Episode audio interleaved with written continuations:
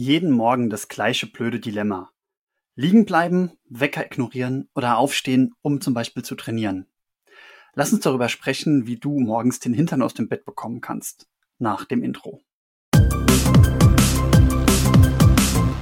Und damit willkommen zu Produktiv hoch 3. Mein Name ist Sascha Feth und ich möchte heute ein bisschen über Morgenroutinen sprechen. Aber jetzt nicht, dass ich dir meine Morgenroutine vorbete oder predige, wie wichtig eine Morgenroutine ist und welche Elemente die haben soll oder oder oder, sondern bleiben wir einfach nur an dem Punkt, dass du dir manchmal vornimmst, morgens etwas zu tun und es dann nicht tust oder es viel zu oft nicht tust. Und ich kenne dieses Problem ganz konkret vom Laufen oder vom Trainieren. Meine Beobachtungen, woran es bei mir lag und was mir geholfen hat, will ich heute in ein Rahmenwerk setzen, was mit Verhalten zu tun hat und ich hoffe, dass dir diese Überlegungen, wenn du die dann analog für dich anstellst, dabei helfen, dass du deine Vorsätze, morgens aufzustehen, umsetzen kannst. Ich nehme einfach mal an, du kennst diesen inneren Dialog mit dir selbst, dass du also morgens, wenn der Wecker klingelst, denkst, ach Mist, den Wecker habe ich ja gestellt, um etwas zu erledigen um zu arbeiten, um in die Bäckerei zu gehen, um zu trainieren, um keine Ahnung was zu machen, ein Vision Board zu gestalten, an den Zielen zu arbeiten. Schlag mich tot. Aber du tust es nicht. Und dann hast du ja so einen Engel und einen Teufel auf der Schulter sitzen. Und der Engel sagt, naja, ah, jetzt müsste ich eigentlich aufstehen und müsste das erledigen. Das habe ich mir doch gestern vorgenommen. Und der Teufel sagt, ja, hör, aber wenn du jetzt nicht ausgeschlafen bist, dann wird auch der ganze Tag furchtbar. Also du solltest besser liegen bleiben, damit du für den ganzen restlichen Tag frisch bist. Und bei mir stelle ich dann immer fest, dass so ein inneres Verhandeln losgeht, dass ich denke, naja, eigentlich wollte ich jetzt ja aufstehen, um zu trainieren, aber hm, habe ich nicht gestern so hart trainiert, dass ich jetzt nicht gerade noch so ein bisschen Muskelkater habe, dann liege ich da im Bett und spüre in mich rein und denke so, ja, ja, in den Beinen merke ich das noch so ein bisschen. Das wäre doch jetzt kontraproduktiv, wenn ich da jetzt drüber trainiere. Und außerdem, ich könnte ja auch heute in der Mittagspause noch trainieren gehen. Oder warte mal, heute Abend. Vielleicht könnte ich heute Abend trainieren gehen. Aber was auch immer ich dann mit mir verhandle, dafür bleibt eine andere Sache auf der Strecke. Also ich weiß in dem Moment, wo ich verhandle mit mir selbst und überlege, ob man das nicht schieben könnte, weiß ich doch, dass das ein fauler Kompromiss bist und äh, ist. Und ich vermute, wenn du diese Dialoge mit dir morgens hast, weißt du auch, dass das jetzt eigentlich gerade ein fauler Kompromiss ist, der der äh, Bequemlichkeit geschuldet ist. Und um das zu ändern, müssen wir jetzt erstmal diese Gewohnheit genauer analysieren. Eine Gewohnheit besteht aus drei Teilen. Du hast einen Trigger, ein Verhalten, was dann abspult und eine Belohnung. Diese drei Elemente brauchst du, damit eine Belohnung, äh, Entschuldigung, eine Gewohnheit sich überhaupt einschleift. Der Trigger ist jetzt relativ einfach. Der Trigger ist normalerweise der Wecker klingelt. Der Wecker, den du dir selbst am Vortag gestellt hast. Also den Trigger haben wir geklärt. Wecker klingelt.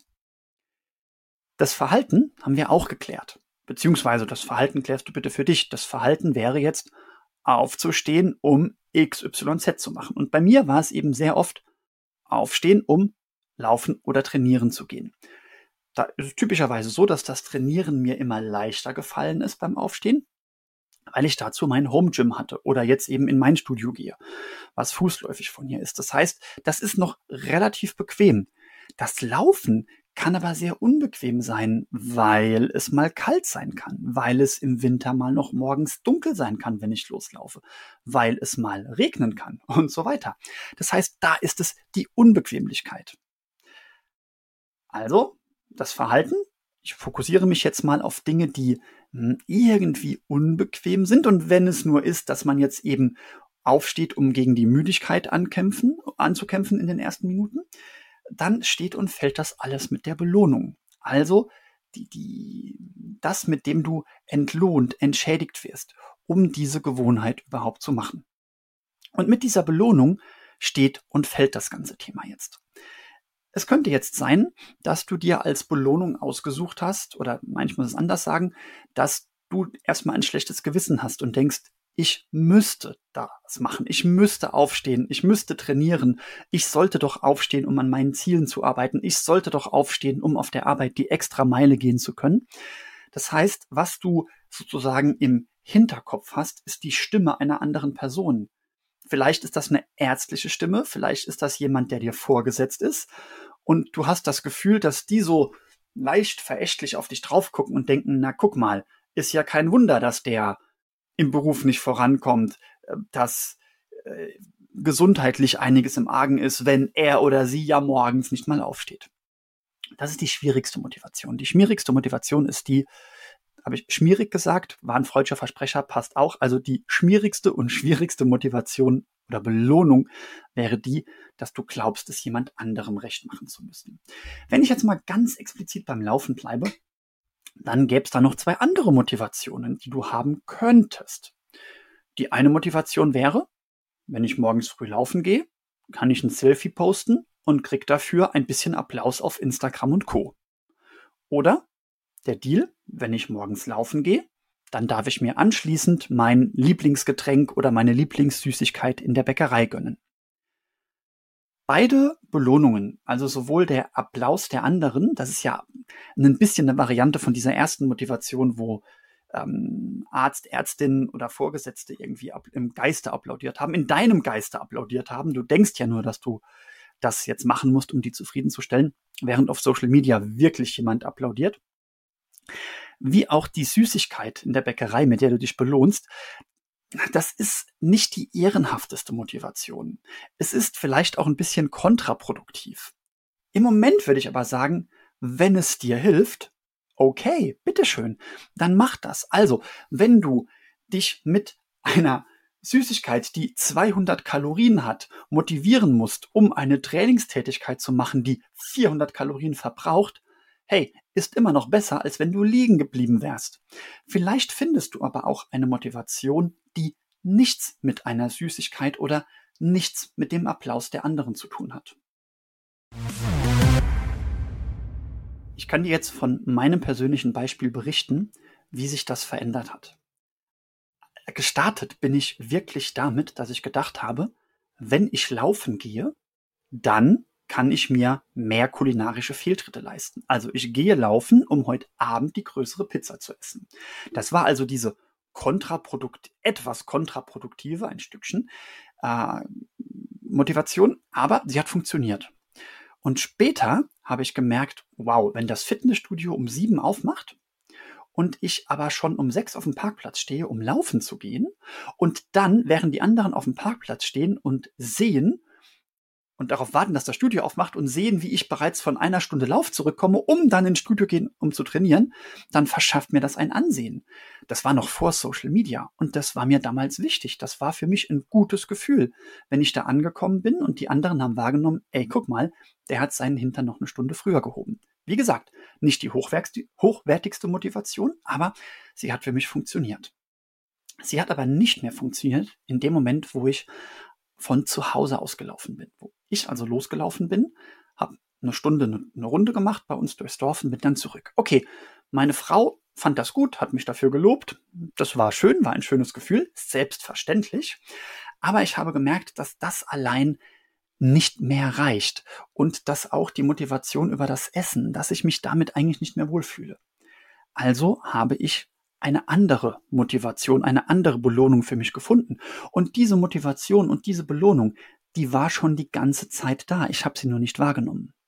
Das ist nämlich das gute Gefühl. In dem Moment, wo du läufst, werden allerhand Hormone freigesetzt, die dir ein gutes Gefühl geben. Da musst du nur reinhorchen. Ich denke, wenn du laufen gehst, ganz explizit beim Thema Laufen, dann kennst du das. Die ersten zwei, drei Kilometer sind ganz furchtbar. Und dann plötzlich kommst du in einen Zustand, wo du vielleicht nicht denkst, dass du das ewig machen könntest. Diesen Runners High, den erleben auch manche Menschen, nicht jeder, nicht in jeder Distanz. Aber du kommst an einen Punkt, wo du denkst, wow, wunderbar, jetzt, wo die ersten drei Kilometer geschafft sind, jetzt werde ich noch weiterlaufen und auch mit einer gewissen Freude weiterlaufen. Da musst du nur in dich reinhorchen. Und das ist nicht nur beim Laufen so, das ist bei allen möglichen Aufgaben so, dass es am Anfang eigentlich keinen Spaß macht. Aber nach einer gewissen Zeit ist es so, dass du sagst, ey, wow, das fühlt sich gerade richtig gut an. Es fühlt sich gerade richtig gut an, in so einem Flow zu sein. Und dieses gute Gefühl, das ist Motivation genug. Das heißt, ich liege im Bett und denke, hey, wenn ich jetzt aufstehe, dann habe ich in einer halben Stunde ein Hochgefühl. Und für dieses Hochgefühl ist es mir wert aufzustehen. Noch zwei Bonustipps. Bonustipp 1. Ich habe von, ich glaube, Mel Robbins ist es, den Tipp gehört, dass wenn sie morgens im Bett liegt und mit sich hadert, aufzustehen, dann legt sie sich hin und zählt von fünf runter. Also fünf, vier, drei, zwei, eins. Dann steht sie auf. Ich habe es mal probiert. Das funktioniert erstaunlicherweise hervorragend. Also probier das auch gerne mal aus. Und noch eine zweite Sache. Das trägt zum Hochgefühl bei. Ich habe eine Laufstrecke gefunden, die, wenn ich zur richtigen Uhrzeit loslaufe, das letzte Drittel, da biege ich so um so eine 90-Grad-Kurve hinter so einem kleinen Hügel. Und wenn ich um diesen Hügel, diese 90-Grad-Kurve herumlaufe, dann laufe ich direkt in den Sonnenaufgang hinein. Und dieses Gefühl, morgens in den Sonnenaufgang hineinzulaufen und Herr des eigenen Tages zu sein, den Tag zu kontrollieren, weil ich in den Sonnenaufgang hineinlaufe. Das ist ein wunderbares Gefühl. Das verstärkt diesen Hormonhaushalt, der sich auch im schattigen Wald einstellen würde, nochmal.